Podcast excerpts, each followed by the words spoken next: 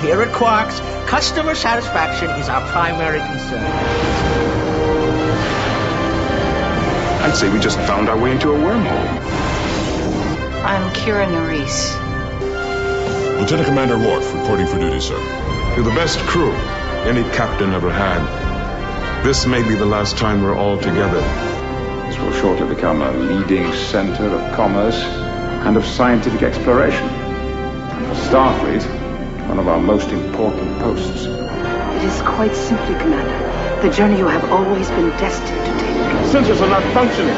We've lost all contact with the space station. What hell is happening out there? Shields up. Damage report. Battle stations. I'm Captain Benjamin Sisko. Welcome to Deep Space Nine. Listen to the Prophets, a Deep Space Nine Two True Freaks presentation with Sean Engel and Andrew Leyland. And now with 100% more Paul Spataro. Dr. Bill, Hello, Dr. Bashir. Dr. Bashir. No, I'm uh Too quick, kettle still boiling. Oh, sorry. Take your time. right, no We've got plenty of time. No, you've not. You want to go to bed? Oh, I'm I'm actually I'm actually feeling pretty good. yeah, we'll we'll see we'll see in an hour and a half from now. All right, Andy's going to get some tea Pip pip. Pip pip cheerio. and the scones Wink and wink, say no more, say no more. drive on the wrong side of the road. You know, have better health care. I don't know, and add superfluous use and words. They do do that, don't they? Yeah. I don't know what they're thinking. See, you know, when he spells when color is spelled with a U, you know, how do you pronounce hour? Do you pronounce it whore? I do. Okay, I'll, There, I'll be back there. in a whore. I'll be back. What? In Don't one or that. with one. Depends upon how I'm feeling, or Well, why or, if- or how you know whether my credit card gets denied or not. Wasn't John Tesh actually on the next He was- gen? Yes, he was. So there you Yep. go. Wasn't he this character? Nope. No, was a he was not. I believe he was a Klingon. Oh, y- oh yes, he was. The whole Worf's um I don't know, rite of passage. Ha- Happy That birthday, have been the Worf. Here's some pain sticks. Bzzzt. He was one of the Klingons in line when they uh, zapped the crap out of Worf. Okay. And who can blame them? He deserved it. They're asking for it. With that outfit he was wearing, he deserved it. Dressing up like an hour. I mean, whore.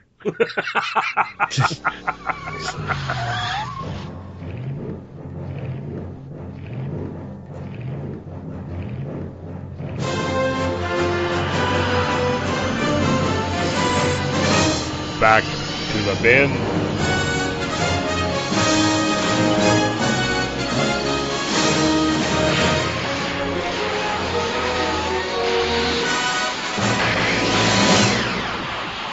Back for good. He's right on schedule. It it only took like an hour. Or a whore. Andy has no idea what we're talking about. Andy doesn't No, care because he has I tea. Uh, no, because I have tea and toast. And and crumpets. All right, so No, while, while we were no. killing time, I just posted this week's episode of Back Oh. to the Bins. Ah, What is it this week? Bill What's has no idea. Oh, I wasn't even on that one. Here we go. You're go. not. Well, I'm running out of episodes because we haven't recorded this week. So, for that reason, we're recording at a strange time with strange people. Strange brew, look what's inside of you. And there's none stranger than us. I might as well just bring us right into it. Hey, everybody, and welcome to Listen to the Bins. I mean, back to the Prophets. I mean, I mean, well, we're on some show here.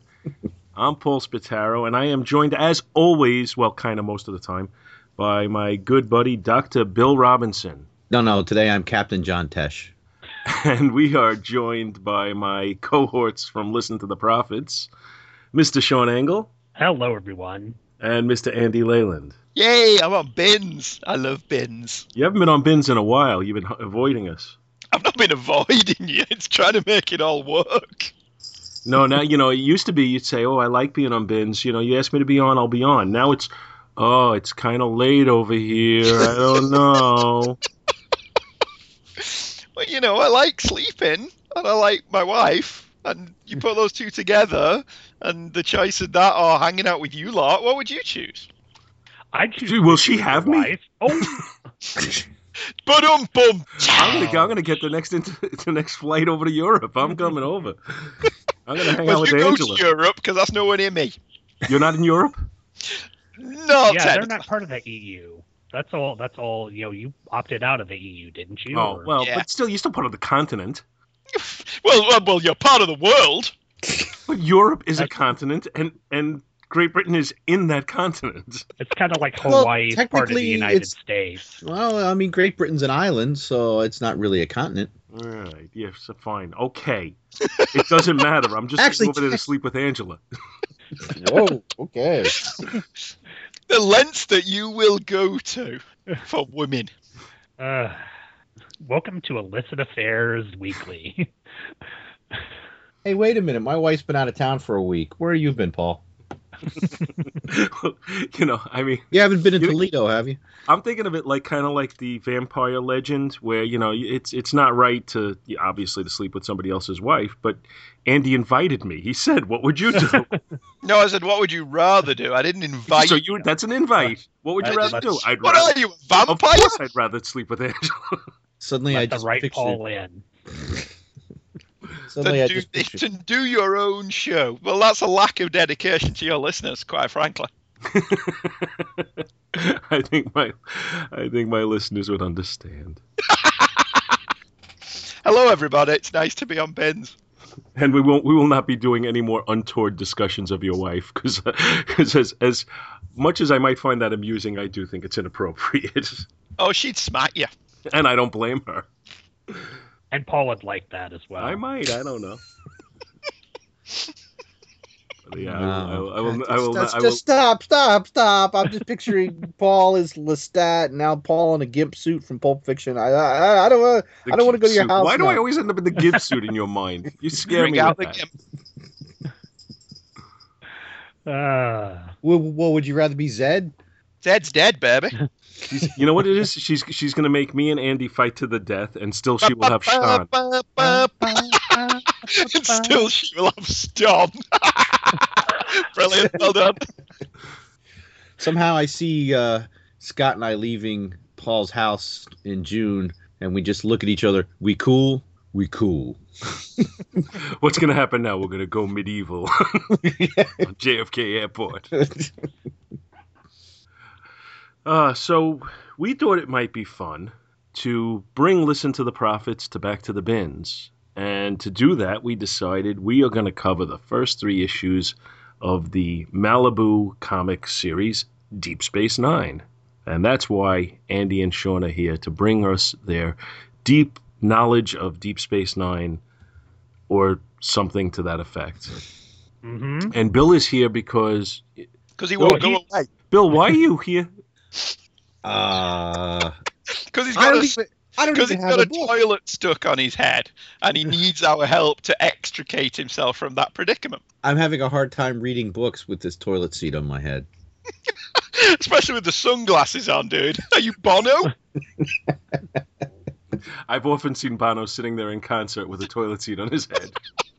it would not surprise me. Couldn't be any worse than their last album. Ooh. Oh, really? I don't know. I haven't even listened to it. It it showed up free on my iTunes thing. I tried to delete it. You can't.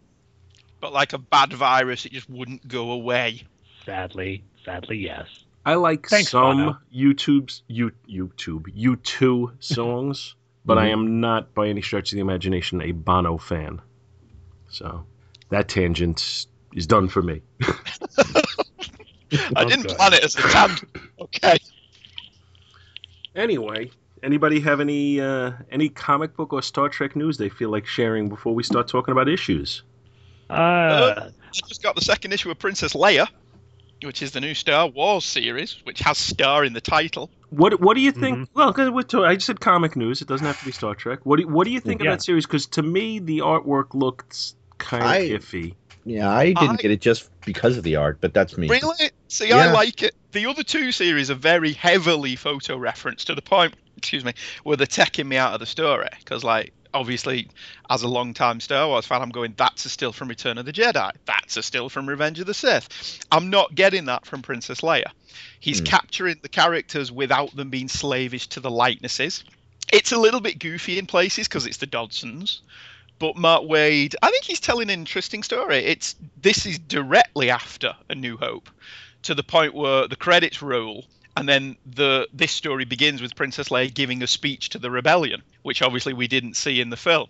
So it's picking up directly after that. The the uh, the the scroll at the beginning seems to be the standard because they did that on in the in the Star Tr- Star Wars proper series, and they're doing it in Darth Vader as well. Yeah, but the you could remove that from the Princess Leia one, and it's if you imagine the last shot of Star Wars, and then the credits run. This takes place immediately after that last shot of Star Wars. Princess Leia gives an inspirational speech to the rebellion, and uh, it's basically all about her not wanting to be just wrapped in cotton wool because she's the last surviving member of the royal family of Alderaan.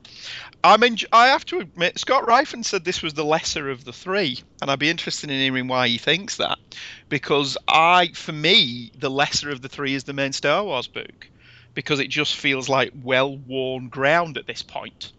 Whereas the Vader and the Leia ones are at least, yeah, we've seen it all before.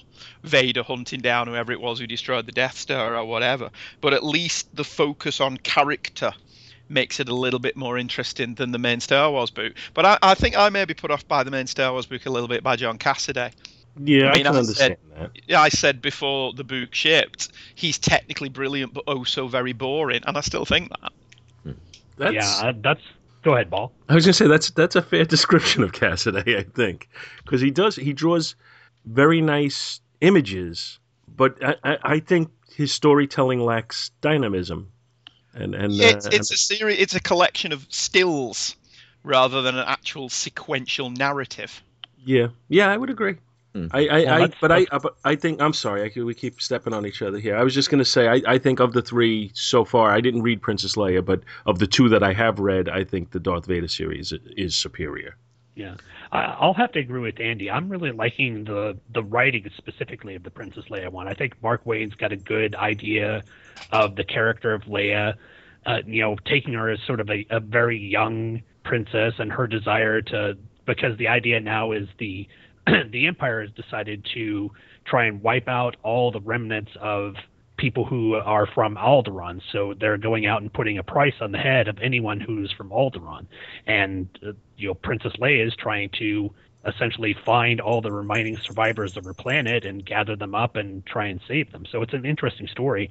The artwork, yeah, is a bit cartoony, but I I don't mind it. It's it, it's very it's very fluid. It doesn't have that sort of like I said, photo reference feel that uh, Darth Vader and Star Wars does. I, I, I ha- also have to agree that Star Wars is the one that I find the most lacking because it just does feel like this is stuff that we've already done before, and they're pulling from movies and they're pulling from uh, other comics and what. And the Darth Vader and Princess Leia one seem to be going their own route and taking it their own way. Yeah, The- it- the- go ahead, Paul. I was gonna say I, I we talked about this before, and and I thought it was a misstep to make their first shot, you know, after reacquiring the property, to go for the time period between episode four and episode five again. Uh, I I really would have liked to have seen them really come at it hard with here's what happens in between episode six and episode seven. I'm sure there's stories that could be told there that aren't going to be spoilers for the movie, but maybe start just laying some groundwork for it. Uh, and and I think that would have been something that really would have pulled you know pulled people in and, and, and touched on their imagination to the point where I, I I think that would have been the best their best thing right out of the shoot.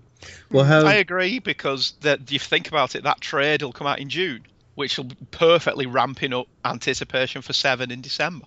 Well, they've got a new. Um, there's a new series that'll be coming out, I believe, in September, and it's called Aftermath, and it takes place right after Episode Six. And also, they've got about 20 different books slated to come out this year between now and when the when the new movie comes out. That will set the groundwork for the existing universe, basically the new EU, um, for the um, for the new movie. Um, yeah, I mean, I was sure they were going to do something like that Mhm. at some point. But I think I, my my point is just from a marketing point of view and from a fan point of view, I would have liked to have seen that as the the very first thing they did. Yeah, like, imagine the marketing they could have put behind that. Want to know what happened after Return of the Jedi? Star Wars number one. Right, but now it's going to be Star Wars Aftermath number one. Is that a comic series or a book? Yes, yes, yes. That's that's that's coming out. Uh, I, I believe in September is uh, is when that's going to come out. Yeah, there there was a blurb on uh, that I saw on Facebook that there's like 20 different books, different uh, children's books and novels um, that are going to not give away anything, but set things up for uh, the next movie. Yeah, well, I mean, I'm sure. I don't know what their storyline is for the next movie, but I'm absolutely sure that they can hit on things that will be interesting to watch that will not necessarily give away or create any spoilers for the next movie. So I, I think there's plenty they can do. Yeah. Well, I was just thinking about this the other day. If you think about it, it's the first time since 1983 we're going to a Star Wars thing and not knowing what the hell's going to go on. That Yeah, is true. true because you know we knew that initially the the prequels would have to deal with you know Anakin Skywalker becoming Vader and the Clone Wars and stuff like that. So it was pretty pretty much predestined what was going to happen there. The episodes seven, eight, and nine are pretty much blank slates. Hmm. So we're going to this blind. So that's interesting. Um, the only other comic thing that I picked up recently was I and, and I I know it came out a week ago from the time of this recording, but I picked up the first issue of the uh, Marvel Comics adaptation of Howard the Duck. I don't know if anyone was interested in that. I, I, found saw it in the store, but I did not pick it up. I found it to be one of the most one of the funniest books that I've read in a long time. There's a lot of subtle humor in there. Howard as a as basically a private detective. In fact, there's one there's one little nice sort of subversive scene where he's advertising in front of movies and he's got a sort of internet type pop-up ad that comes up on the screen. And the uh, phone number that you could call to get in touch with Howard the Duck is one eight or is like uh, the New York City area code and then a duck D U K Dick because he's a detective, so it's you know five eight zero Duck Dick, which I thought was hilarious. It's just little subtle things in there. It's an interesting little tale. Uh, uh, uh, let's see, what's his name? Chip Zdarsky, who's doing the uh, writing of it, has got a really good comic timing. Uh, it it plays in with uh, the Marvel universe. You've got Spider-Man coming in there trying to help out Howard. Uh, he's working in an office with uh, uh, She-Hulk, and uh, you know he's trying to steal uh, clients from her. Uh, I thought it was really kind of a fun and yes, the art the artwork's kind of cartoony as well, but I, I thought it was just a fun kind of read, and it's one of the the first Marvel books in a while that I've actually put on my pull list that isn't Star Wars. So I, I really enjoyed it. Did anyone else pick that up or thought about picking it up? I didn't, but now I'm now I am thinking about it. It's you know at least give the first one a try. I mean, yes, at four bucks a pop, it is kind of a a a big purchase price, but uh, you know if if you don't like the first one, you don't have to pick up any other ones. But I I found it rather amusing, Maybe I'll give it. A and I killed the show. You killed the show. Dang you! Well, there you go. How well uh, if you're thinking about the original Howard the Duck movie, that would kill any show. I you know I haven't seen the the original movie since sometime in the 1980s, but I Same I, here. what I don't remember it being quite as horrible as the uh, as the reputation is. It's, you know I remember it not being good. Don't get me I- wrong. I liked it. I don't know what everybody everybody has this big beef about it. I mean, Lea I Thompson was great. I don't remember it being in any way offensive or unwatchable. I just remember it being kind of like, eh, it's all right. And it's such a such a catchy theme song too. Is it? I, I remember Duck Tits. That's You're- basically Duck tits. That- oh yeah. yes. Uh, that, I remember that and being disturbed by that. Was that was that a TV show? Duck tits. No, that- Ooh. yes, Coming yes, it from was. Disney XD. Disney Triple XD. oh dear me. There's a new that channel. you have to subscribe to. you have to pay eight ninety five a month extra to get those. Hannah Montana, the later years.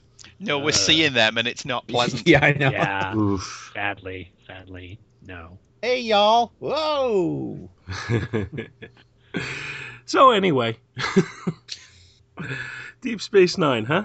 That was some Yeah, kind of they- they- They they made some comics out of this show, didn't they? They did, and uh, Thankfully, I guess they were not produced by Dell. Because their adaptations of TV series were, let's just say, uninspired. Uh, this series started in 1993. Now, what, what year did uh, DS9 come on? I don't remember off the top of my head. Uh, 92? Yeah, 92. So this this is basically set in the first season. If you look at the character designs, especially with Sisko, he's still got the he's still got the short crew crud. He's not bald. He doesn't have the goatee yet. He doesn't have the uh, uh, Spencer for hire look. So Well, we just started season two on uh, Listen to the Prophets, and he still has the hair there. Hmm I don't think it's till at least season three that he goes for the whole um, that character look. Right. So I, wasn't able to tell if this is supposed to take place in two or three, or one or two rather. Mm. But in any event, it started in August of 1993 from Malibu Comics, and I don't think at this point Malibu was uh, was was in any way owned by Marvel yet. Not yet. I don't think that came. That came. I want to say 94, 95. Well, yes. It, it wasn't too far off, but I don't think it had happened yet. Anyway, the uh, it was August 1993, and issue one had a cover price of two dollars fifty cents, and owing to the time, it came out with four different covers that you could buy. One was a cast photo, then there was a fairly good drawn cover, then there was a gold embossed version of the drawn cover, and then there was a limited edition black and white cover of the station. Uh, none of which really make you say, "Ooh, I need to pick up this this series." but just the same, you know, they, they they remind me, especially when you start getting into the photo covers. It just it's almost like they're hitting you over the head and saying, "Hey, this is a licensed series," and that to me is not necessarily a good thing. But anyway, issue one, the story is titled "Stowaway," and it's written by Mike W. Barr, penciled by Gordon Purcell, inked by Terry Pallot, lettered by Patrick Owlsley, no relation to the owl, edited by Tom Mason, and the issue opens with showing the respective series regulars, followed by a long shot of the station and the wormhole with the ship emerging. The story opens in Lieutenant Dax's uh, science lab, where Keiko O'Brien has brought some of her students, but she's thrown off a little bit because Jake and Nog are missing. The two of them are off engaging in some mischief, resulting in them breaking a jar of green liquid. Jake taunts Nog for liking Lieutenant Dax, and they start to play Starship Captain, but run off when they're startled by a strange green blob-like substance, and they are they make like they make like a tree and get out of here. Leaving our young troublemakers, we join the captain, who, along with Chief O'Brien, are meeting with John Tesh to take possession of some artifacts that were found in the Gamma Quadrant by an archae- archaeologist named Dr. Hosea Wembley, but they don't get the opportunity to meet with him at that time. As O'Brien takes the artifacts to a turbolift, he's overcome by the same substance that Jake and Nog encountered. He's beamed from the turbolift before he's seriously affected by the substance. Dr. Bashir says that the substance is some kind of mold that had been sealed in the storage bay and was dormant but was caused to grow now. It seems that it absorbs oxygen and produces a toxic gas. Odo calls in to report that the substance is on the promenade, promenade, excuse me. We see Quarks where people are being evacuated and have a Morn sighting. The mold envelops Quark, but Odo changes into a rat and somehow pulls Quark out. A Cardassian in the shadows emerges with a smirk as the area is evacuated. On the bridge, they're exchanging theories, and of course, Kira accepts that it is a substance used by Cardassians as some sort of bioweapon. Sisko rejects that theory and is contacted by John Tesh, who offers assistance. Dr. Bashir meets up with Garak, who doesn't seem to really have any knowledge of what's going on, but in a Garak like way kind of says it so that you don't know if he knows what's going on or not. Sisko is at odds with John Tesh because because of the belief that the Gamma Quadrant artifact might be causing the mold outbreak. John Tesh refuses to allow them to be tested and become and beams back to his ship with the artifacts. At that point, they decide to fight the mold with a fungicide. Jake and Nog are arguing over whether they should fess up to letting the mold loose, but they don't. Meanwhile, dressed in biosuits, O'Brien, Bashir, and Dax set off to test their fungicide. Bashir has premature fungicide ejaculation. They come up with life signs and are able to remove an alien mother and child from the fungicide. Excuse me, from the mold, rather.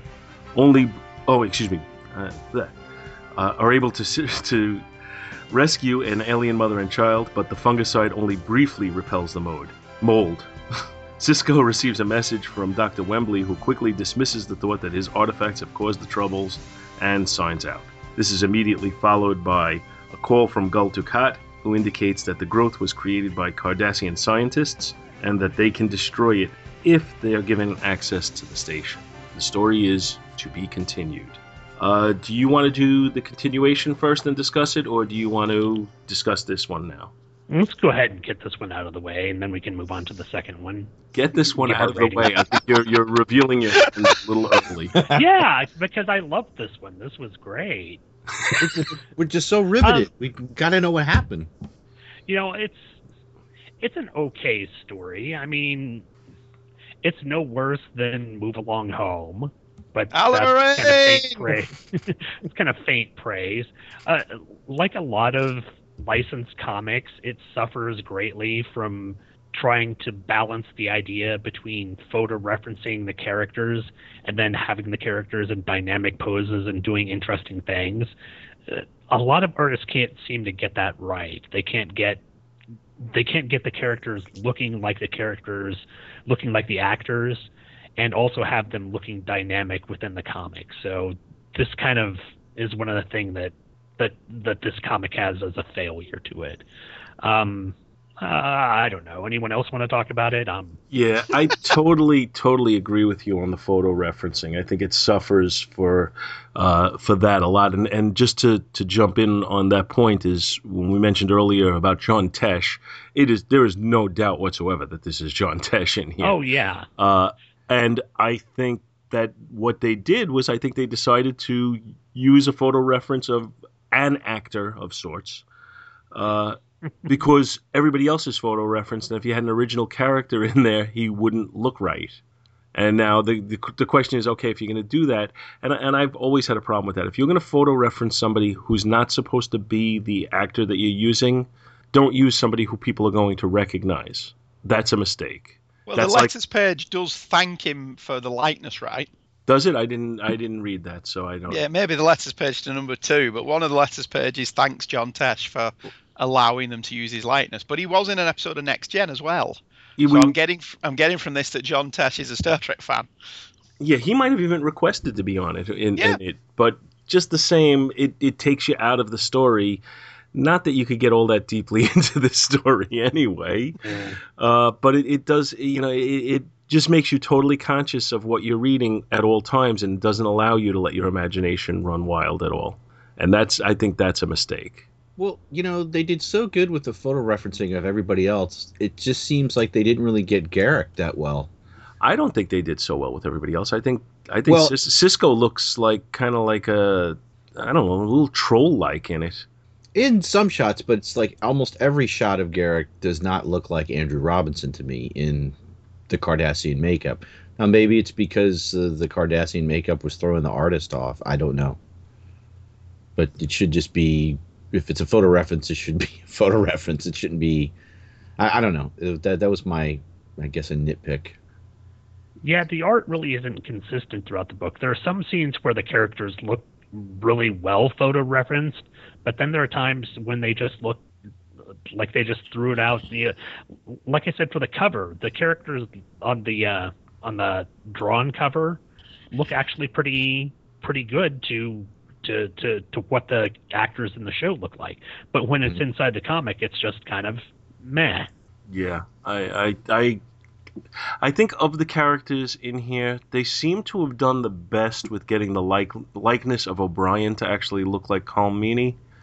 But again, as as was mentioned, it, it suffers from the fact that in order to do that, you don't have him in you know poses that that really would be normal comic poses. It's just much more stiff looking. Uh, I like I said, I think they did a poor job with Sisko. I think he, I really think he looks bad in most of the shots, and I, you don't see much of her, but I think Kira looks horrible. Oh, like on page eight, where she's got the high forehead. yeah, she looks like a Metaloon in there. This Island Earth. Holy oh, this cow. Island Earth reference. Well done. Yes, you're welcome.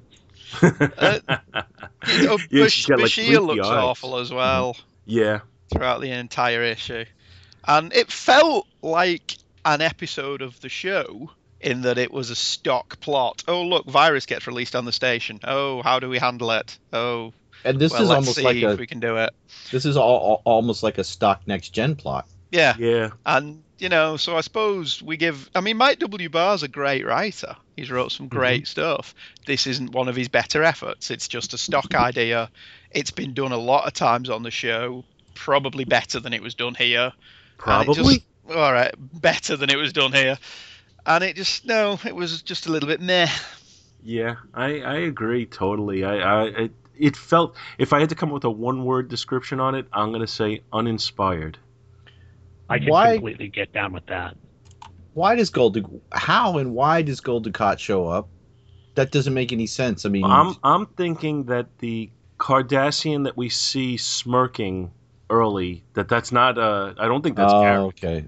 See, uh, that that And I and I think he gets word to uh to Gul Okay. Dukat. That's why he's smirking.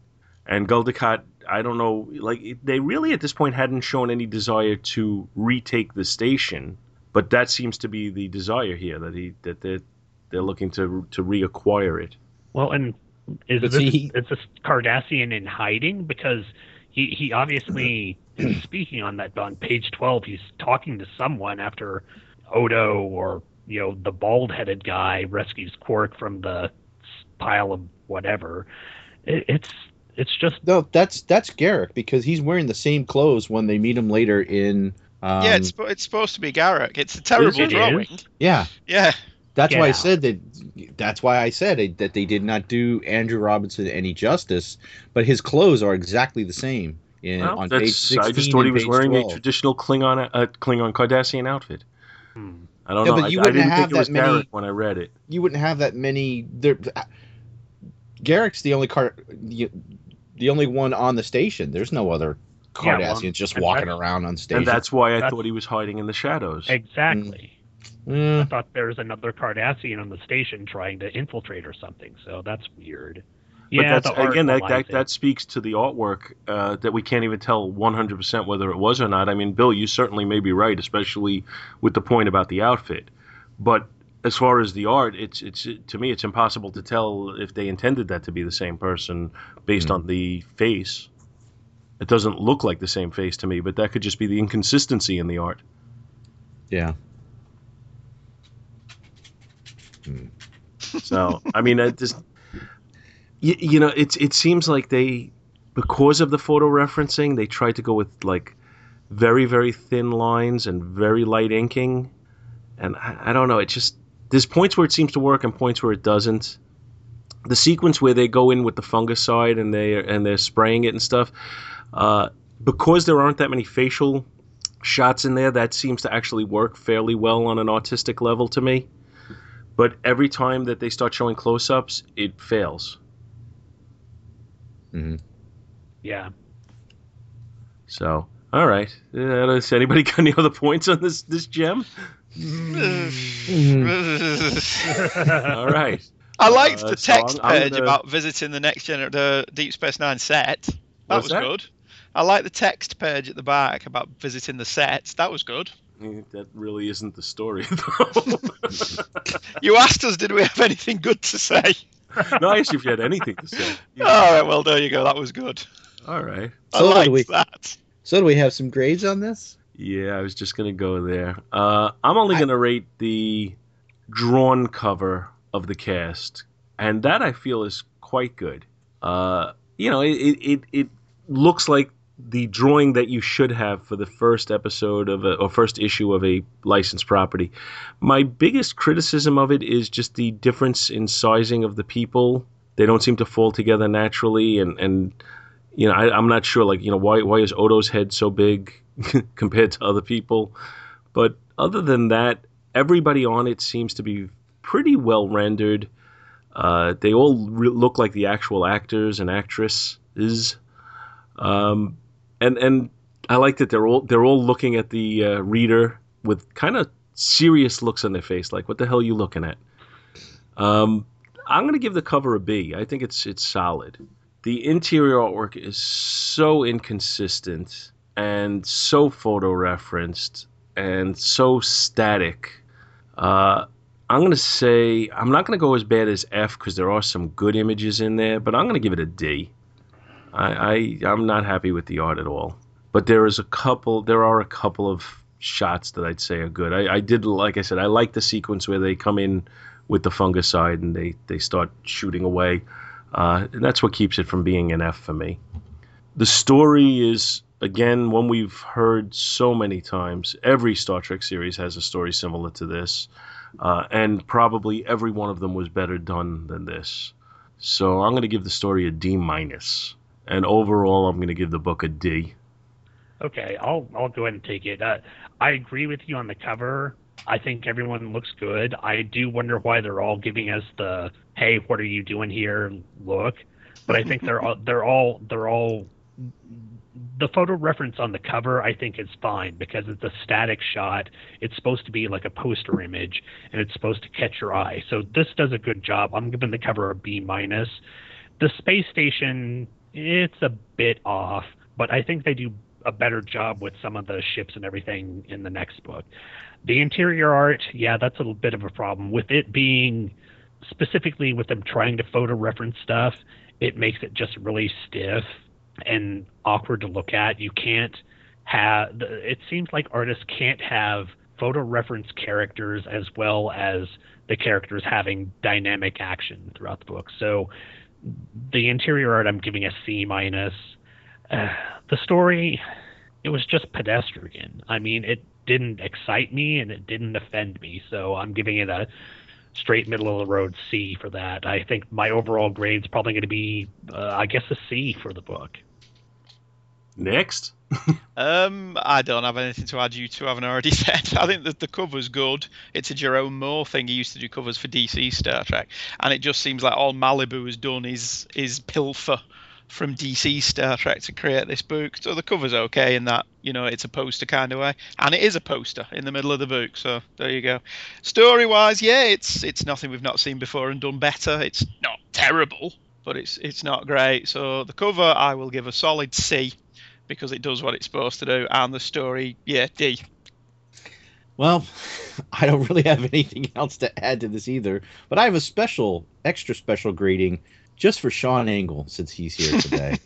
oh, because crap. because we know how much you love my grading on um, listen to to the prophets when I'm on and how I have to change everything. So my grade for this book today will be three point one four one five nine two six five three five nine bars of Press latinum. Thank God I don't have a spreadsheet on ratings on this show.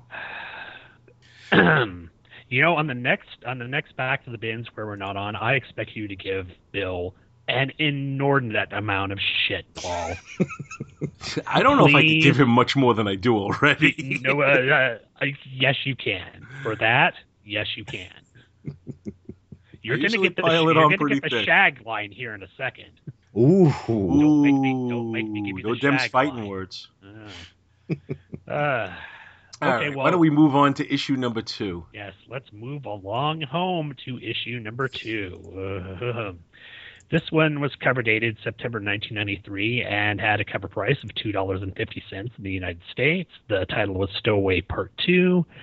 Same writer as last time Mark W. Barr, penciler Gordon Purcell, inker Terry Pallot, letterer David Lampier, and the editor was Tom Mason. And the synopsis goes as this. In ops of the space station Deep Space Nine, Commander Benjamin Sisko negotiates with Gul Dukat over a way to rid the station of a Cardassian created mold that's causing havoc all over the station. Of course, Kira calls Dukat on his of BS, but Sisko politely calms her down, telling Dukat that they have the situation under control. After dressing Kira down for overstepping her bounds when the big boys are talking, Sisko calls Captain John Tesh to see if he can be any help, but much like his radio show, Captain Tesh is worthless. This prompts Sisko to formulate a plan to find just what the hell is going on. He calls Constable Odo to Ops to formulate the plan, but before Odo can make it, the green ooze infiltrates his office, forcing him to shapeshift into a bird and fly away with his bucket in his talons. As the situation gets worse, As the situation gets worse, with more members of the station having to evacuate their living quarters, Sisko tries once again to get some answers out of John Tesh, but once again gets the cold shoulder. Fed up with his shit, Sisko beams Dax in her completely not a shapeshifter backpack over to the Armstrong to try and figure out what the secrecy is all about. Back on the station, things are getting worse as Jake succumbs to the mold, leaving Bashir to find leading Bashir to find that it has infiltrated the replicators or environmental systems, I'm not really sure. Over on the Armstrong, Dax finds out after she and Backpack Odo beat the shit out of John Tesh, the most satisfying part of the book, that old Doc Wembley has been dead all this time, and his artifacts have nothing to do with the outbreak of the mold. Being back to the station after the red herring, Dax and Bashir find the mold first appeared in places frequented by children. And after rounding up Miss O'Brien's students, Jake admits that he and Nog were to blame for the exposure. Dax finds, Dax finds that the mold appeared on the students' shoes, and through science, discovers that if they let the mold smell its own farts, it will kill it, or something like that. Crisis averted, Jake and Nog get scolded, Caldecott gets pwned, and we try to forget that we paid $2.50 for this book. The end. Caldecott gets pwned. Uh, uh, you know, nice, I, nice, nice synopsis, Sean. Well, you know, I, I, I see. I'm horrible about you know doing synopses on the fly, so I had to write this down. Uh, it's it's not a good continuation of the story. Again, the artwork is flawed by the fact that it has to be it has to be photo reference. There are some good designs. You know, when uh, Purcell does the ships, I think he does a really good job with the the ships in the book. But but overall, it's just you know them. It's almost a Scooby Doo type ending with you know uh, old man Wembley you know, being the the red herring in the group, and uh, it just didn't do it for me. He would have So- gotten away with this. So so I'm if so it weren't for those dad damn trills, so shapeshifters. so I'm the captain of a starship. Albeit it is a science vessel, but it's still a starship.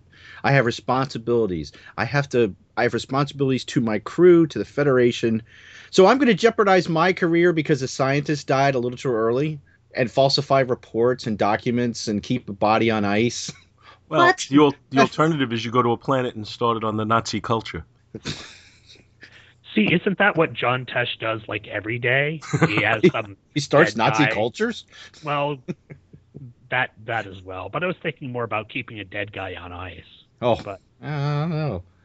I, Yeah. uh, I, I, I, I'm looking at the artwork here, and uh, Hasn't gotten much better. it's funny because there's certain shots that I think did. I think the sequence with Odo turning into a uh, bird and getting his thing. I think that came out really good. Uh, the one action shot of him giving uh, giving the guy the elbow in the throat. I think that's a that's a pretty good shot. Then you go to like the uh, the shot of John Tesh and Professor Wembley down in the ditch, and clearly John Tesh is posing for a picture while they're down there. he is. so I mean, it, so it, it goes back and forth. Kira still looks terrible, although they did get her uh, mom pants down, right? um, he, you know, there's, there's the one shot with uh, with Sisko carrying uh, Jake. Uh, it looks like they committed to me one of the one of one of the, the cardinal sins of artwork is when you draw a young person to show that he's a young person, you make him little body, big head. Um, I hate when they do that. yeah, It, it, it's it's as in the first issue, it's inconsistent. There's some good stuff. There's some bad stuff. The shot on page 16 at the, or excuse me, uh, 18 at the top with uh, Sisko talking to Keiko, uh, it looks to me like it's cut out of a Mad Magazine parody. It does because Bashir looks like he's a horrible representation of an Asian stereotype. He's he's got a really high forehead and he's got his skin actually looks somewhat yellow and his his eyes have that sort of the the sort of obnoxious you know 1940s Captain America almond eyes. It's bad. So the, the, to me, the story is every bit as inane as part one, and the artwork is just about as inconsistent as part one. Uh, I'm, I'm looking to the cover now, and I'm looking at the like Sisko looks like he's dancing the Macarena. Yeah, and and what's the hell? You know, Odo's the supposed to be you know Mr. Action here. What's he's doing in this sort of crouch down tight pose? He's What getting ready to hike all the football. Oh, there you go. It's like they're all ready for the latest Madonna video, I guess, or something. And then of course the green ooze is just sneaking up behind them, and they don't even notice it. Uh, They carefully open the airlock and is now sneaking out. You've been uh, pretty silent, Andy. What do you think? I don't actually remember reading this. I did read it. It's Because- it, and I think that speaks volumes because it is just forgettable. Yeah, I, I did read it because I remember thinking that this is the dumbest captain in Starfleet history. You're talking about John Tesh now. Yeah, because I thought you're just going to hide a dead body on the ship and hope no one notices. Nobody notices that the guy's dead. The whole crew's in, in, in on it too. Yeah, the whole crew's in on it, and it's it's. Uh, but is yeah, he dumber than John Harriman? Yes, because at least John Harriman has the potential to get better because it's his first command. Presumably, this guy's been a commander for quite some time, But and he's, he's, making. also on on the radio and giving tips for life. And, well, he's Uh, also on Entertainment Tonight, was it? So you know, he's obviously he's obviously a very very busy man. But the fact that I don't even remember reading it, apart from certain little bits that imply that I did read it, says everything. Like Paul says. It's Yeah. a, a, a distinctly unmemorable episode of the show. You watch it, it was all right while it was moving wallpaper, but at the end of it, you're like, did I read that? mhm. Okay, just Yeah. just uh, because it came up uh, with the last uh, book uh, on the, I guess it would be the letters page if it was late enough in it for them to have letters. Uh, it says special thanks go out to John Tesh, musician and star of Entertainment Tonight, uh, for graciously allowing us to use his likeness for Captain Johnson in the first two issues, and a very special thanks to Paula Block of Paramount for helping us pull the whole thing together. Yeah, thanks. Like I say, it's not awful, is it? It's just, it's not great though. You know, Yeah. it's it's we've said in the past that one of the, the, the biggest sins you could commit is to be boring, and you know, this, this may be uh, committing that cardinal sin because yeah it's really it's not even it's not even move along home bad if it was move along home bad we could make fun of it it's not even that kind of bad to make fun of yeah, Move Yeah. Along Home was so bad that we've been having we've been laughing at it since we finished that episode. This, when we move on to the next comics at some point and do issues four, five, and six, uh, this this this has nothing to. We, there's really not going to be any point to reference back to this unless we say, "Oh, these issues are as bad as those," or "These issues are as you know are better than those." That's going to be the only point of it. yeah it's no jaws It is no It's- Jaws. It's no it's- Jaws three. I was just Ah. gonna say it's not even a Jaws 3D. No, it's Uh, yeah, it's no. Jaws We the have, Revenge. At least that had I- Michael uh, Caine yeah, it's at least have no Michael Caine in it. instead of John Tesh. There is no shot. I think I'd rather have Michael Caine. Michael Caine is a ship's captain.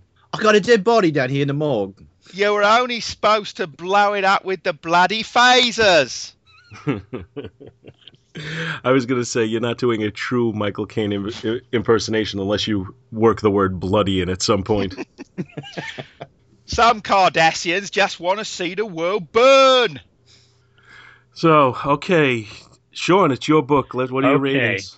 all right uh cover the the cover gets a d it's bad the characters just look really really wooden the scene doesn't make any sense what the hell they're supposed to be looking for this green mold and it's sitting right behind them are they that dense uh It's behind you.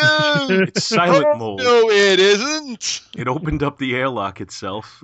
it's it's pretty smart mold that can open up that big spinny wheel airlock. Uh, the interior art again a D. Well, no, I'm going to bump it up to a C minus because, and then that, that's faint praise because there are some scenes in there where they get the uh, Cardassian ships and like the exterior shots where you've got the science vessel. Those look pretty good, but most of the characters even though they're trying to photo reference them, the photo references still look really inconsistent and really bad. It's just, yeah. And finally, for story, like I said, it, it was a Scooby Doo ending with Old Man Withers being dead all along and Jake and Nog getting punished for something that if they would have fessed up at the beginning of the uh, I- issue, would have saved us a lot of time or a lot of money. It would have saved us 250, you know, back if we would have bought this. Thankfully, I don't think any of us went out and bought this for 250 when it was out. I'm hoping. I bought issue one, and I think I did buy this as well. Uh, I, I I pity you, Doctor Bill. I pity Oh, the fool. Well, and, and not just for buying this issue. Hey,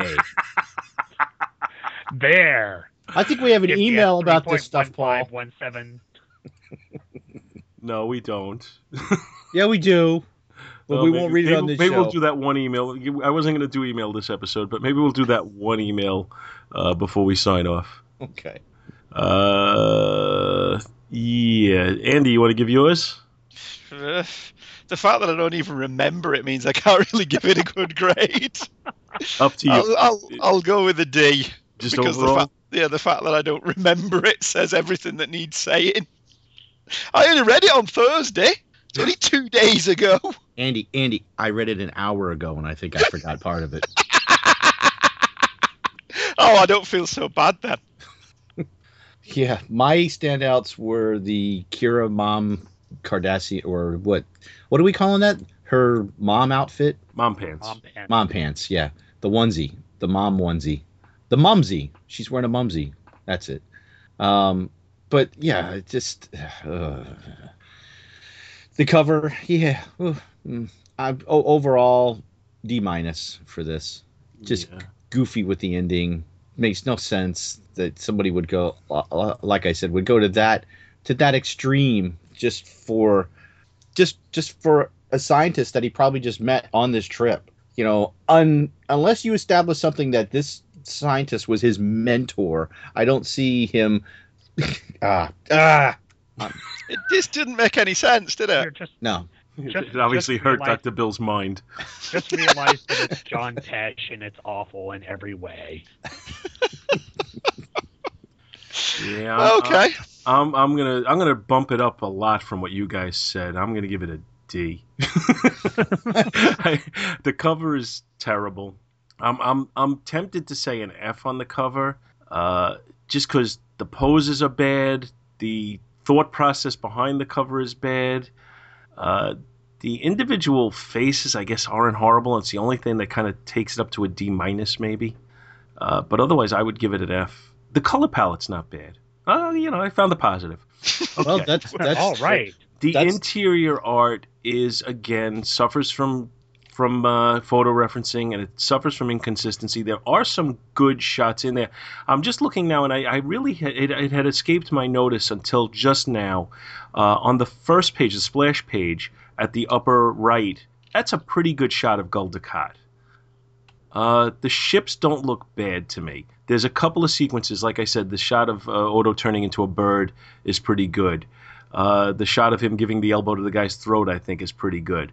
But more often than not, the artwork is is either very very stiff or doesn't look like the people, despite the fact that it's trying to, or isn't telling a story. Uh, so I'm gonna I'm gonna give it a, also a D minus on the artwork. And the story is so who cares that that's getting a D minus too. So the book is getting a D minus on on all three levels. Is that the lowest rating for anything since Apollo Smile? Oh no, F Troop was F. Oh, right, yeah. Uh, I mean, I'm not sure. I think F Troop may have been the most recent badly rated, you know, that badly rated book. But That yeah, hair. occasionally we get a loser in there. And you know what's what's uh, I guess the thread running through them. A lot of time the losers are licensed properties. Seems Quite hard way. to get your licensed property right, though, isn't it? Yeah, but once in a while they do. Yeah, once in a, the new Doctor Who comics are brilliant.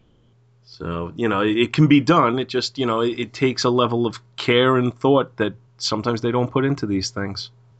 Should we do number three then? So hopefully, people are still listening.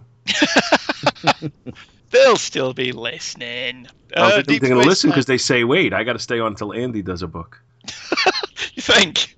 Oh yeah, they, they, you know they, they already know we got bookless Bill, so they know the third book is you. Hey, Oh yeah, issue three of uh, Star Trek: Deep Space Nine uh, was two dollars fifty back in the day when that was uh, a lot of money. The cover, a Cardassian screams in the background whilst Odo's head is front and center with like a yellow glow around it. Around him, in what looks like jigsaw puzzle pieces, Akira, Bashir, and, and Quark. It's all right, isn't it? Does it? You know, it's a cover. Old Wounds was by Mike W. Barr, Rob Davis, and Terry Pallot. Uh, the story was somewhat similar to this. Over the protestations of many members of Starfleet, Gul Trelar, a Cardassian general, is visiting Deep Space Nine. Trelar, despite his reputation as the Butcher of Bajor, was born on Bajor and was also a former commander of DS9. None of this impresses Kira, and Cardiss and Cardassian tradition be damned, there's no way in hell the provisional government of Bajor will agree to him visiting the planet. Sadly, whilst they will not let him on the planet, as Kira uh, surmises, they are happy for him to stay on Deep Space Nine, and he arrives in just two days. Trilar made a few. No, God, I can't read today. This happened when I did my last synopsis, didn't it? Trilar made few friends in his time on the station, having run ins with Quark, Odo, and Kira, but all are shocked when Trilar arrives, not only with his son and daughter, but with a Bajoran wife. Shiri was one of a number of Bajorans accused of terrorism by Trilar, including Kira. So Kira, in her usual bull-headed fashion, makes it clear she has no fondness for what Shiri has become. This spreads over to dinner, where she gets into it with Trilar, who suffers a heart attack as a result. He's rushed to the infirmary and ordered to rest, but in a story point that came as no surprise, next morning he's found dead, stabbed three times. The computer reveals that nobody entered the room after Dr. Bashir locked it. Odo is on the case. His investigations lead him to conclude only one person could have killed Trilar, his son, Orm. Orm apparently reprogrammed the holosuite to kill his father, as his father would not let him take a transfer to another ship, preferring to keep him under his own command. Given that his father was dying anyway, it didn't seem to make much sense to speed up the process, but whatever, the end. I'm not arguing with you on that. Yeah, the quicker you could end this one. Well, I don't know. I thought the story was a little bit better than what we got before, but oh man, if if it could have, the artwork took a step down. I don't know how, but the artwork is even worse in this issue than it was in the previous two. I'm gonna I'm gonna totally agree with you because it, it it doesn't it, it has all the negatives of the previous, but I can't find any images in this where I say, well, this one stands out as being good. I like At that least the, the cast, other ones I could. I'm sorry. I like that. The, I'm just going to say I like that they cast David Carrad- Carradine as Gultralar. Oh, I- you know, I hadn't noticed that, but yeah. See, yeah, they kind of does. see sin, sin, as Kill soon Bill. as as soon as they said the butcher of Bajor, I immediately went to the butcher of Bakersfield and thought Me they too. should have had Arnold Schwarzenegger in here Me as too. Gul Trilar. The hell Yeah, with you. Gul Trilar. Has There's innocent dreamed- people down there. They just want food. They're just the terrorists. Uh, yeah, I, I don't see any images in this one that I like, so I do agree with you. The, the art is actually worse in this than its than, than its predecessors. I, I couldn't tell. Oh, okay, I I hate to sound like a uh, a racist, but I couldn't tell one Cardassian from another. I'm like what? But my my problem was with the Bajoran women at the bottom of page seven. Is that Trilar's wife or is it Kira? Which where is it? Uh, Page eleven. I Page assumed that was Kira. I assume. Yeah, because she's having her nightmare on the next page. Yeah, Yeah, but his, his wife is in that as well. But that, that's Yeah. the point that I was trying. I couldn't tell which one it was supposed Ah, to be. I think it's Kira. Only from the storytelling point of view, I think it's Kira, not because she's drawn so well. God no, she isn't.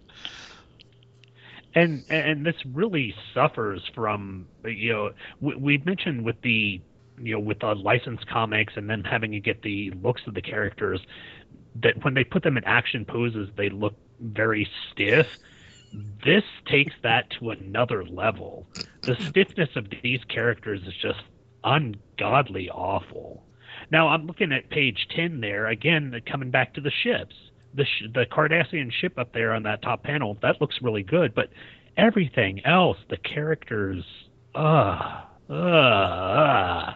Yeah, I'm not even I'm not even giving the credit on the ship because it's highly you know not very highly detailed anyway. So they got as- they got yeah, the shape of the ship correct. it's it's it's less detailed than they were last issue. But page 15, for some reason, the bottom of page 15, where um, Gold Trailar is having his heart attack or whatever, and Sisko, he's leaning in because it's, it's he just looks so comic booky. I mean, granted, we're looking at a comic book, but it's like he's leaning his head over and yelling, "Doctor Bashir!" L- l- like he's leaning into the panel so we can see him. Yeah, I noticed It's that as so well. ridiculous. I, I, I noticed that same thing, and I thought that. Well, I didn't think that he was leaning in the way he did, but but, But, I but noticed look at it. It's like he's leaning unnatural in. He's like, "Oh, you know, this other panel's a little my way, and you can't see my full face." Doctor Bashir.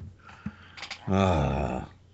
I did And- like that scene that Kira basically tears a strip off him, and then Odo goes and says, "Ah, "I don't, I I think there's a smell in here. I'm gonna go." And then O'Brien says, "Uh, yeah, I've, um, I've got, um, I've got something else to do as well." So I did like that they all bailed out on him.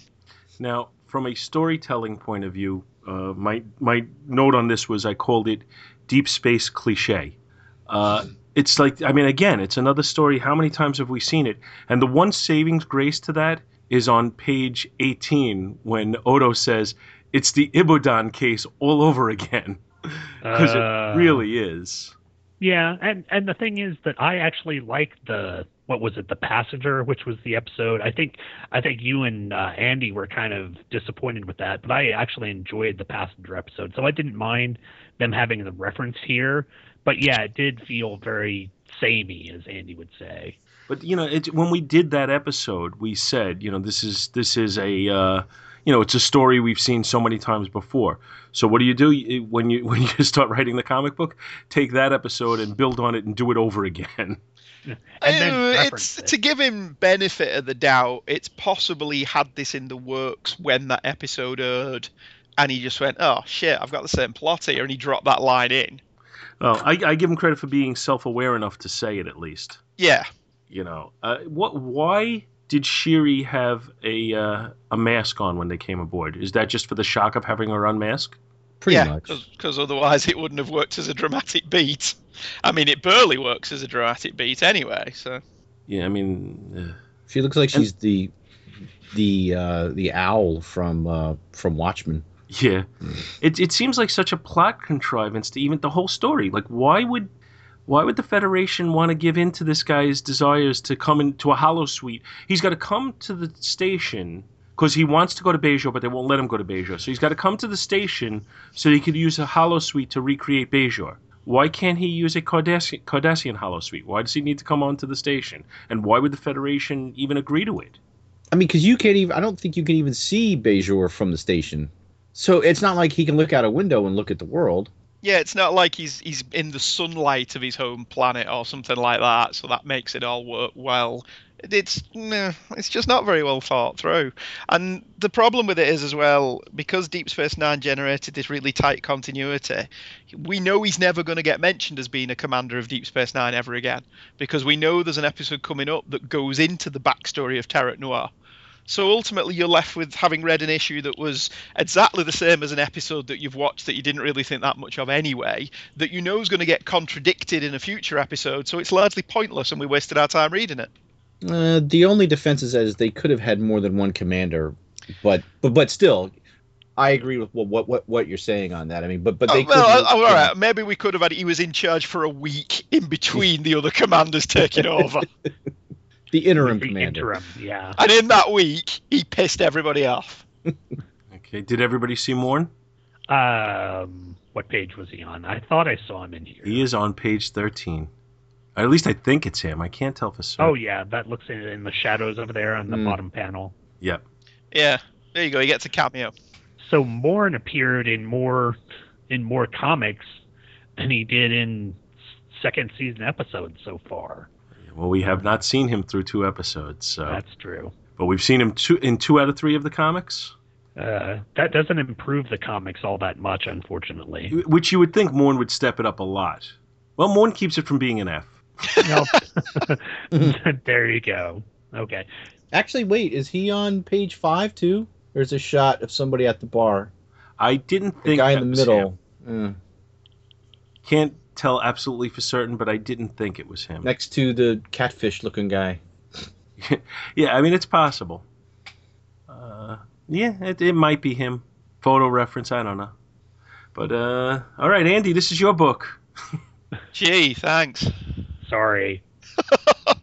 I didn't think it was as bad as the first two because at least it was done in one and it's told its story competently, if not particularly interestingly. And at least I remembered reading this one.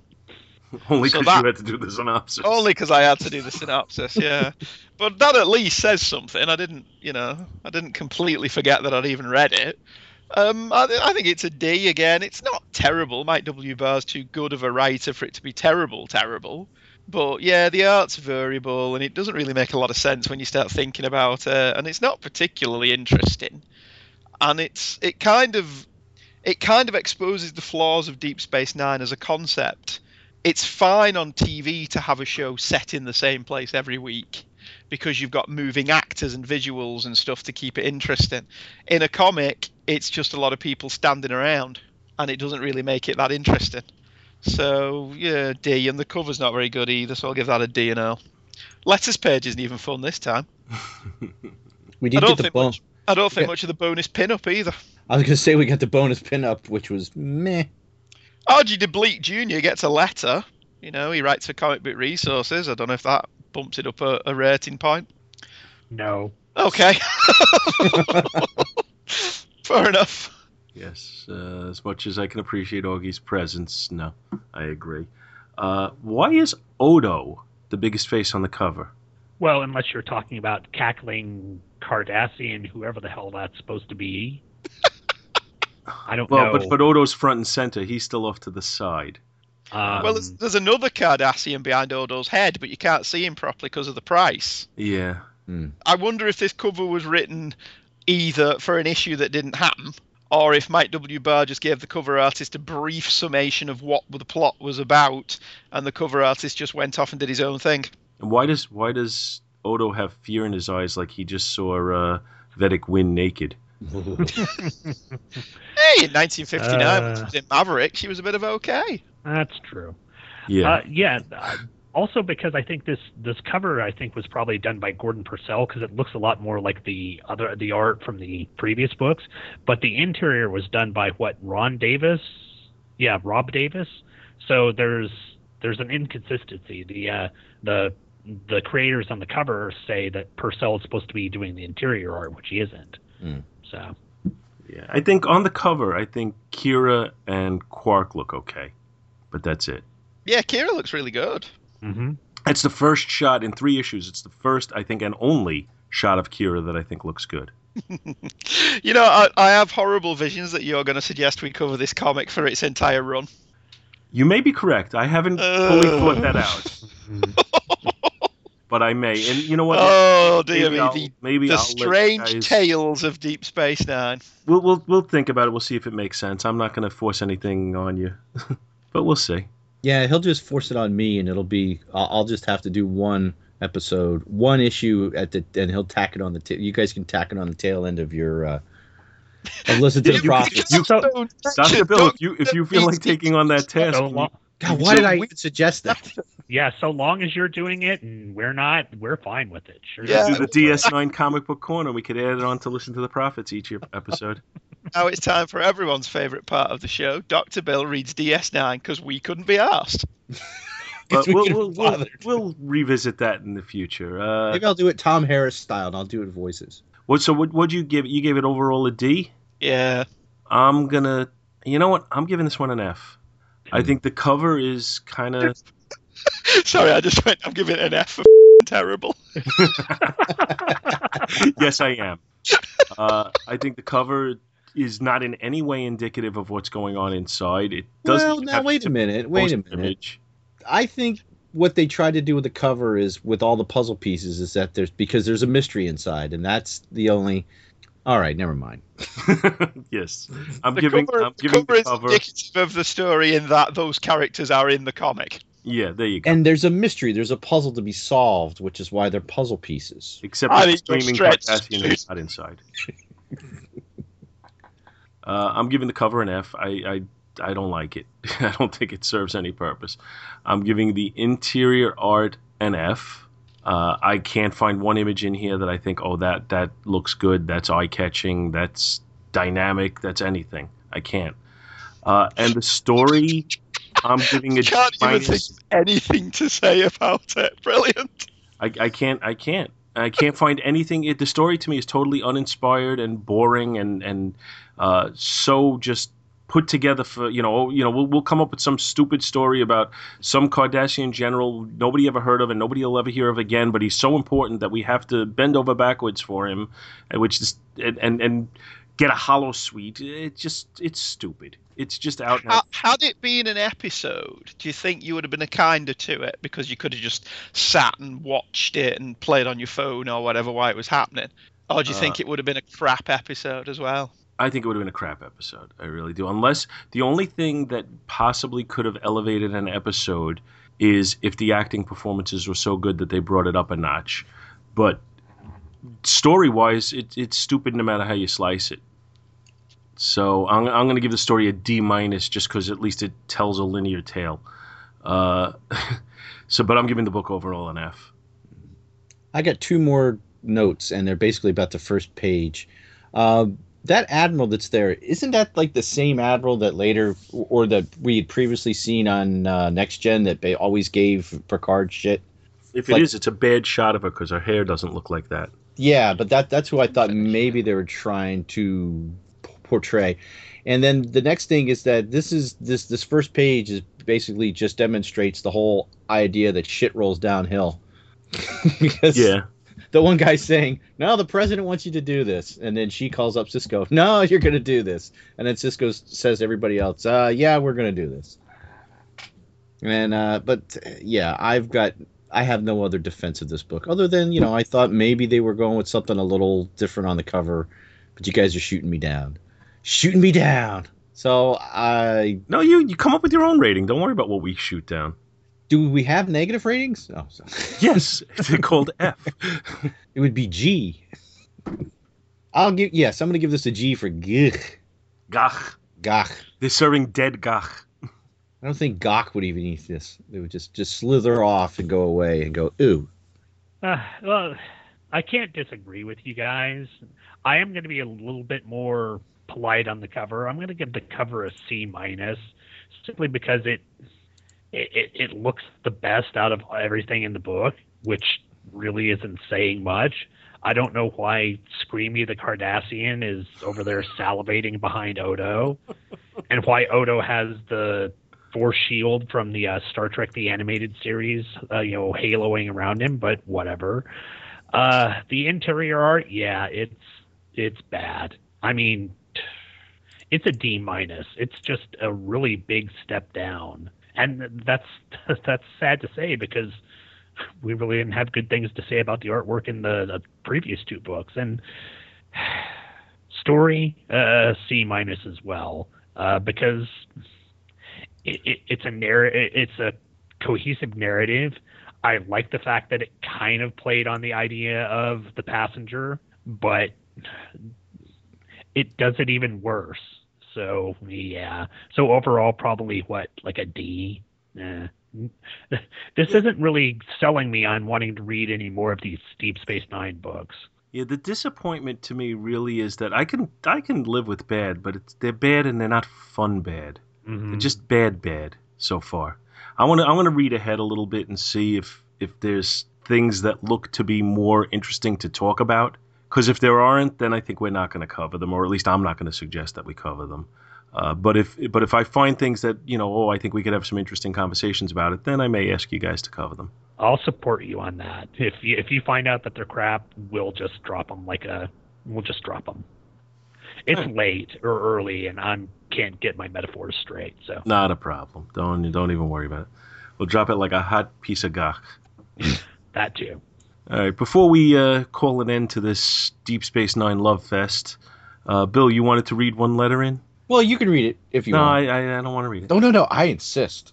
You're gonna have to put it in my my chat window because I don't have Oh. it open right now. All right. Well, I do have it open, so I guess I'll go ahead and read this. This comes from uh, Mr. Tim Elliott, and it is regarding Back to the Bins 190 or and the medal goes to. It says, "Greetings all. I just finished Back to the Bins number 190, and I have a question for the group at hand." In the beginning of the episode, Scott explains his philosophy on the different eras of Superman and other DC books. He felt Superman did not really have a Bronze Age. It sounds like Scott feels books, DC in this case, should be categorized as gold, silver, or bronze based on story and tone, and not by time of publication. I'm not trying to put words in Scott's mouth. If you were hearing slash reading this, Scott, I apologize. This was this was the vibe I got. My question to the group is: How do you feel about classifying books into their respective eras? Uh, great show, guys. Tim Elliott, Texas. P.S. All right, the episode's over. The, the, the email is done. Let's talk about golden, bronze, silver. We could talk about that. Then we can come back to the PS if you like. no PS. Yeah, it's right there. no I'm reading PS, it right. only Zool. It's... Uh, well, to address his question, hey, hey, I haven't finished the letter yet. we'll come back to that later. It's a PS, and I've got to go for two o'clock to drop Anya off at ballet.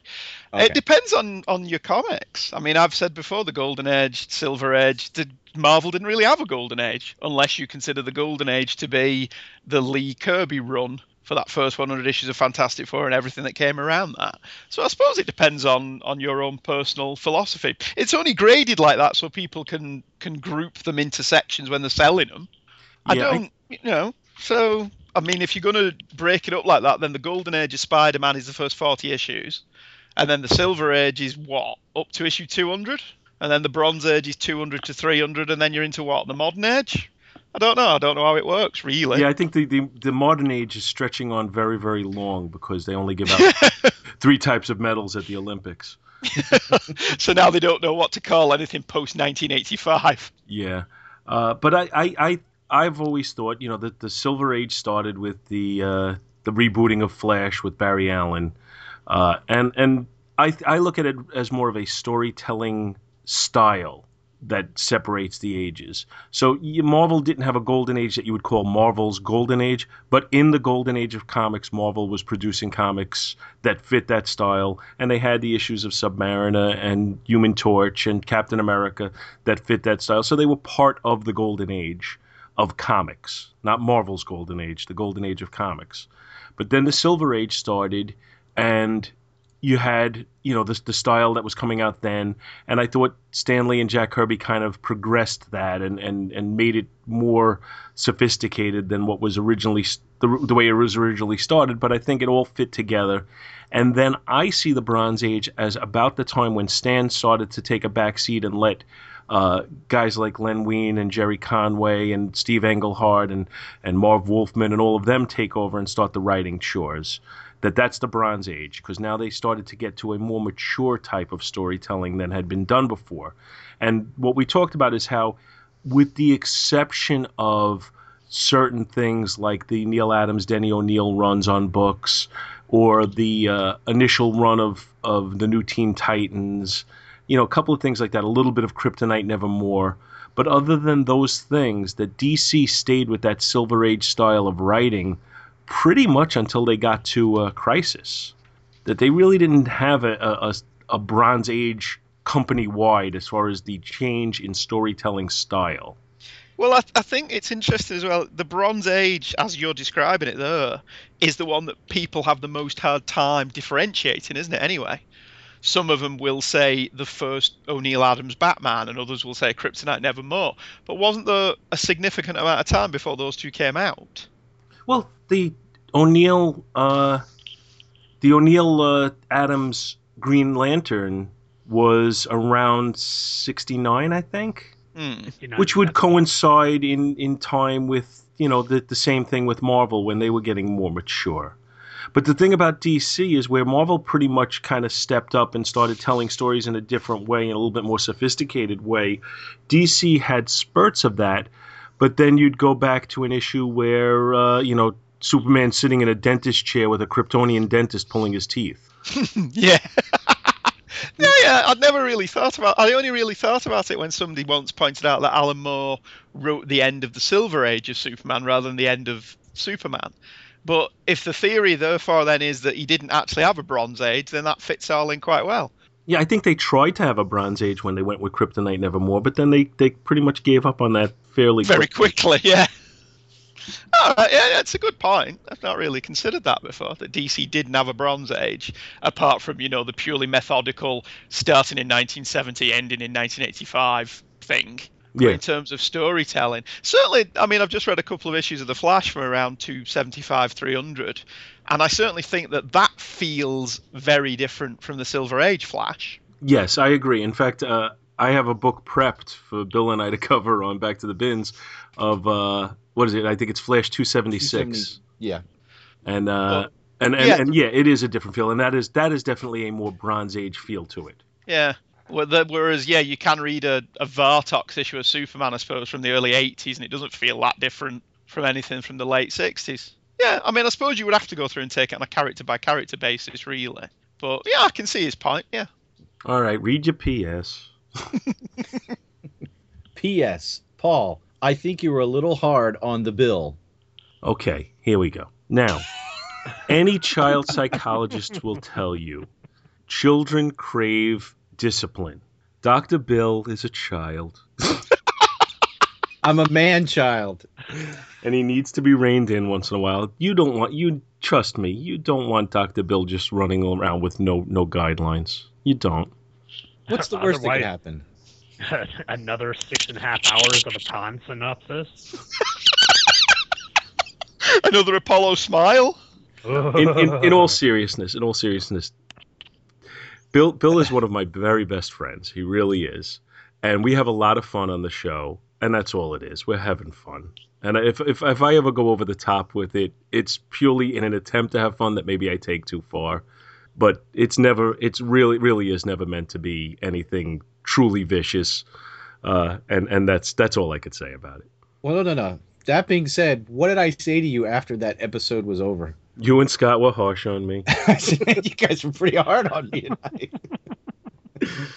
You know, but, I mean, you know, pulling back the curtain a little bit. You know, Bill and I have had this conversation a few times where you know I know I play it up a little bit and I go go you know a little over the top with it sometimes, and we've had a discussion where I've specifically said, look, I'm not trying to make you crazy and trying to offend you or whatever. And if I ever go too far, please rein me right in because that's not what I mean. And and Bill knows I'm that I'm messing with him and and we have fun with it and that's all we intend to do.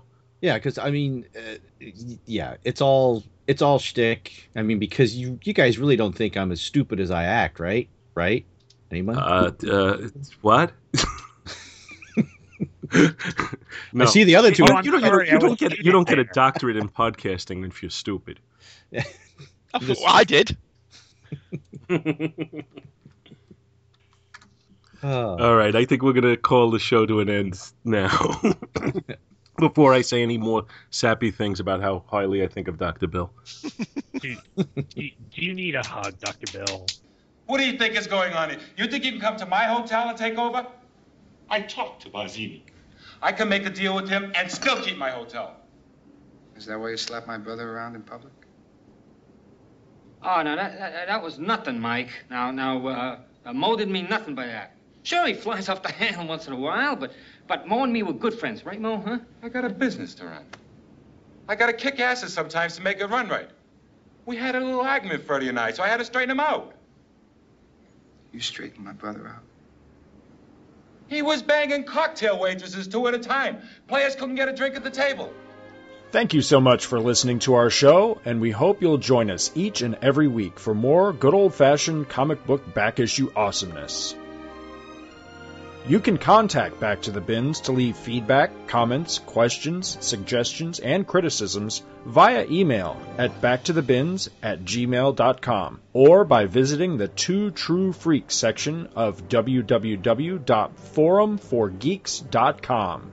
Back to the Bins is produced in association with the Two True Freaks podcast, which you may find at www.twotruefreaks.libsyn.com and is a registered trademark of DeManzo Corps of Milan, Italy. All rights reserved. Back to the Bins is a proud member of both the League of Comic Book Podcasts, which you may find at comicbooknoise.com slash league, and also the Comics Podcast Network, which you may find at comicspodcasts.com. Take a moment to stop by their respective sites and support their other fine podcasts, won't you? Thanks, and we'll see you next week. Hi, my name is Bill, and I am an asshole. You know, that that's what I expect to hear coming out of the speaker one of these days. I never said that.